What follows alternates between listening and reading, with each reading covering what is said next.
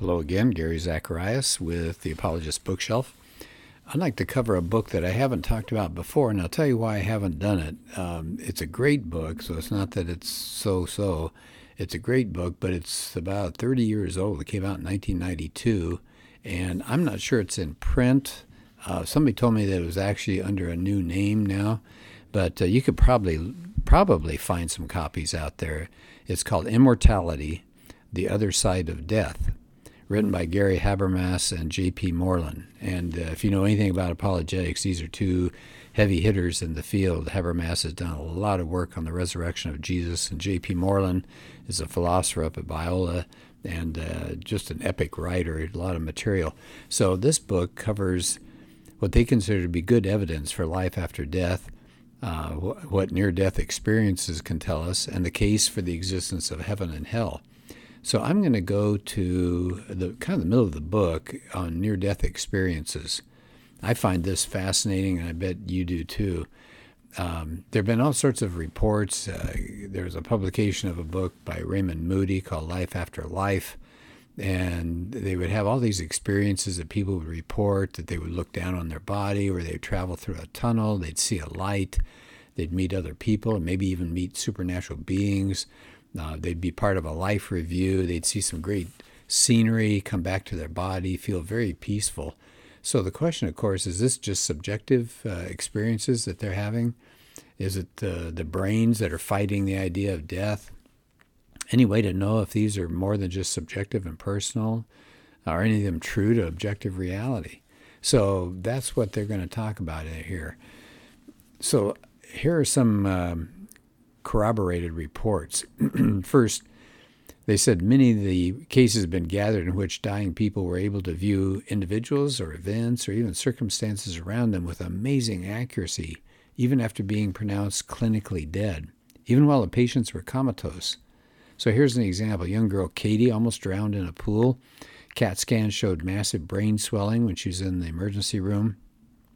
They said she might have a 10% chance of living, but she came back. She came out of it. And she described the physical characteristics of the doctors involved, uh, details of the hospital rooms that she was in, specific medical procedures. Even though she was comatose, she had her eyes closed the whole time. Um, she claimed to have met Jesus. She followed her family home during the time her body was comatose, remembered all sorts of specific things that uh, the family ate while she was up in the hospital. Then there's a story about a boy named Rick. He had meningitis. He was rushed to the hospital in an ambulance, but as the body was being whisked away, he decided he'd stay behind. He watched his family members, uh, what they did as they got to their cars. And then he rushed to the hospital saying that he got there ahead of the ambulance and he watched hospital personnel move a girl, about 12 years old, out of the room that they put him in. That's pretty strange, huh? How about a young lady she was in a hospital. She was near death. She experienced leaving her body. She visited her relatives in another room. And her brother in law there said he was going to stick around and see if she was going to kick the bucket. And then later, she recovered and shocked the relative by repeating his words to him. Wow. Here's an interesting case. A chemist had been blinded a year earlier in an accident. He correctly reported visual details surrounding his near death experience. Okay, then they have cases, uh, they separate some of these cases. Here are cases of after the heart stops. Some of them have uh, been reported during confirmed heart stoppage. Here's an 11 year old boy had a cardiac arrest while he was in the hospital, had no heartbeat for 20 minutes, but he watched his body from the ceiling. He observed what the doctors and nurses were doing. He reported all the procedures and the colors and locations of the instruments, the genders of the medical personnel. He even reproduced their discussions.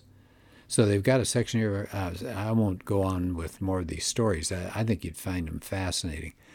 So they've got the after the heart stop stories, then they've got after the brain stop stories. So here's one. A woman had a flat EEG reading, no vital signs. She'd been declared dead, but she revived about three and a half hours later. And uh, she was being taken to the morgue by an orderly, and she lifted the sheet off her face. okay, I, I can only imagine what that orderly did. My guess is he found a different job. But anyway, she reported that she had floated over her body during the resuscitation attempts, and she could describe precisely the procedures, how many people were in the room, what they said. She even repeated a joke that they told. She described the design on the doctor's ties. And this is after the brain stopped. Here's one that I think is a section that is uh, just amazing. There's another kind of corroborated, remember, these are all corroborated reports. These are not just anecdotes, one person hanging over a fence talking to another person. But here's a case of people who saw friends and loved ones that they didn't know had died. Okay, so it says uh, no one present had known that the loved one was dead, even the, the people that were standing around there. So here's an example, well publicized example. Uh, a woman was dying, and as she di- was dying, she began calling out the names of loved ones who had died beforehand, but she was seeing them. Then she saw a cousin named Ruth and said, Oh, what's, what's she doing there? Ruth had died unexpectedly, and this dying woman had never been told that. Here's another case. A woman was near death. She perceived herself leaving her body, viewed the hospital room, the doctor shaking his head, her distraught husband, and then she thought she went to heaven. She saw a young man there. She said, Tom, I didn't know you were up here. Tom said, I just arrived too. But the woman came back to earth, and then she found herself back in the hospital bed. Later that night, her husband got a call informing him that their friend Tom had died in an auto accident. Wow. Okay, uh, I think I will uh, skip. Well, no, here's a here's one more good one. This is really moving.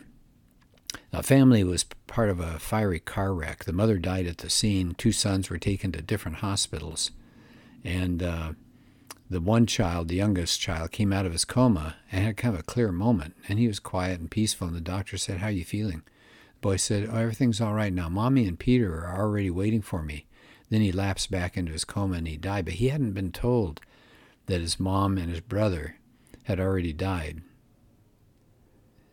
Uh, anyway, so that's amazing, isn't it? Okay. So systematizing the findings. Have what have people done with these? Are they just unrelated, or is there some rhyme or reason? So they have a list here of all these psychologists and uh, cardiologists who have put together these findings so that people can analyze them and, and find out more information. All sorts of data has been put together. But said because of the scientific and psychological testing, it says we can place greater confidence in the evidential value of these experiences. Um, I will skip ahead. There's a section here about brain physiology showing that there is a difference between the mind and the brain and that uh, materialism can't explain some of the data that's being discovered here. Now, why are they talking about this? It provides support for dualism, which is the idea that we are a body, but we're also a mind, two separate, or call it the soul if you want. So uh, they, they're talking about that. So they give you a summary so far, and I like this. They said, you know, we don't want to say that this gives us a complete picture of heavenly existence. This is they said minimalistic life that exists at the moment after death. So I thought that was fair instead of saying, see, that proves that heaven and hell are real and that God's real and Jesus is real. Interesting uh, part here is that how have naturalists, people that believe that nature is all there is, that there is no supernatural, how have they responded to some of this research? Well, there's a man named John Beloff who wrote in the journal The Humanist he said the data in favor of life after death was significant enough that humanists should admit there's an afterlife and try to interpret it in naturalistic terms. He says that evidence indicates there's a dualistic world where mind or spirit has an existence separate from the world of material things. And this is a guy who doesn't want to admit that. I always like using people who are not Christians to support Christian perspectives on things. Here's a case in 1981. The American uh, Psychological Association, so that's a big deal. They had a panel discussing the nature and origin of these near death experiences.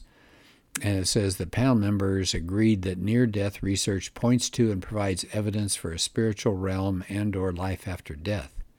Let me say that again. The American Psychological Association near death research points to and provides evidence for a spiritual realm and or life after death. Wow. Okay, so if you can get them on your side, you're doing pretty well. That was chapter 5. Then chapter 6 says, What about questions and objections? And I thought that was good. So, you know, one, here's one question How widespread are these near death experiences? Are they common? And they said from the research, it's clear that they're extremely widespread. In 1982, there was a Gallup survey reported 15% of respondents said they were close to death and had something to say about it. That was something like 23 million Americans, and they described things like these near death reports. And they said they have gotten thousands, literally thousands of these testimonies in near death literature, like they mentioned in the previous chapter. Now, these reports are not written by the people themselves, just saying, hey, I want to tell you some cool things. No, these reports are l- written by professional philosophers, psychologists, and medical doctors. Now, it doesn't guarantee their truthfulness, but it, it ought to make us think, hmm, there seems to be some credibility behind this. How many uh, people have actually reported near death experiences? How many people have remembered nothing? It said one sampling was an 18 year study. There were 2,300 near death cases, and 60% reported near death experiences, NDEs. I said, how come some people don't re- don't uh, recall them? I said, even some positive experiences are sometimes forgotten afterwards. How do they? How do these NDEs, these near-death experiences, how do they differ from each other? It says actually the common perspective is the perception that you're dying. There's peace, separation from the body, observing nearby physical conditions, entering some kind of dark tunnel, a life review, seeing a light, entering another world, seeing others, and then coming back. But there is no certain fixed definition of what it should be like. So that's uh, interesting as well. Let's move on through the chapter here. What about judgment? It says it's been re- widely reported that atheists and other non Christians describe a beautiful environment. How, how come there's no mention of judgment, of punishment? And they said, well, admittedly, that's true that the vast majority of the reports are blissful, but a number of people actually have claimed that they're in hell like environments. Um, it says maybe some people are repressing painful hell encounters and they don't talk about it. But they said, wait a minute, why should the average near death experiencer, whether they're Christian or not, have gone to hell at all? If they're not really dead, they're not biologically dead, they're not irreversibly dead. You could argue the reason that this person didn't see hell is because they hadn't really died. So, positive experiences by dying people don't always have to be interpreted as trips to heaven. Now, could they be satanic counterfeits? They said it's possible, but they said that seems odd. They, they're not always unbiblical. Said they seem to fit a biblical pattern. And it says the main thing, though, is that it, it does mean, even if the spirit world is involved, still means that naturalism is mistaken, that there really is a world of, of some kind of existence after this world. And it said um, you can actually take a look at the New Testament. Think about Stephen. He had a pre death vision. Some said Paul experienced uh, something in 2 Corinthians 12 after he was stoned and left for dead. So it said there's nothing inherently occultic about NDEs. Dying is a natural event, doesn't automatically involve aspects of the occult like some other activities do. Well, then here's another challenge. Well, maybe it's possible that drugs could cause these NDEs, but they said no. There are a lot of references in research to show that in a lot of cases, no drugs or some that would not affect NDEs were administered to patients at all. In fact, one author concludes 80% of these patients that had these experiences were not affected by drugs. So they have a lot of reasons here. It says none of the medical conditions are capable of accounting for the various sorts of corroboration. Uh, NDEs are more than subjective experiences. So, um, psychological questions, maybe hallucinations, wishful thinking, but it says they don't approximate many of these central elements. In fact, one of the main things is how did they explain that they saw somebody that they thought was alive, but saw them as dead, and then that was found to be true? Are there any other proposals? Well, um, could they just be making this up? Could the researchers be at fault? And they explain that's not really the case. This says, uh, think about these blind individuals who reported all sorts of accurate things, uh, what they experienced. Maybe it's bad research, but it, Gary Habermas says he has gotten involved himself. He's investigated dozens of people who've reported NDEs and how careful they were in doing the research because you don't want to come across as some crazy person. So their finding is that basically these biases and research methods have not changed any major finding in near death studies. there are checks and balances there to alleviate any problems. Um, says, think about it. the near death person who's experienced this doesn't have anything to gain by it. Uh, authors have pointed out radical changes in their lives in many cases after these NDEs. Well, what about maybe it's ESP or telepathy or you know, drawing from the minds of living people? And they say they don't think so. It's unproven. And uh, says even if you had some kind of ESP, that doesn't account for all NDEs. It says, again, think about the fact that they were able to uh, experience people that they thought were alive. How is that possible? They were with other loved ones who have died. That's not ESP. But it says even if an ESP exists after the death of the body, that's another way to argue that we do experience an afterlife. Uh, even if somebody could authenticate ESP, would just provide details of our personalities in that state. It doesn't refute life after death. So I will uh, wrap up here. Uh, yeah, I'm just about the end of the chapter and about end of my time. So uh, this book, I think, will fascinate you. Um, these near-death experiences, how to overcome the fear of death is covered in this book. How to live your life in the light of the evidence for eternal life, and how it should affect the way we live today. These are two wonderful authors. Uh, if you can find it, and I hope you can, I, there may be another publisher. Uh, just type in Immortality, the Other Side of Death, or type in Habermas and J.P. Moreland and see if you can find this book. Uh, you would gain so much out of it, uh, give you some confidence as uh, we all have to face death at some time. Thank you so much for being part of this podcast. See you later.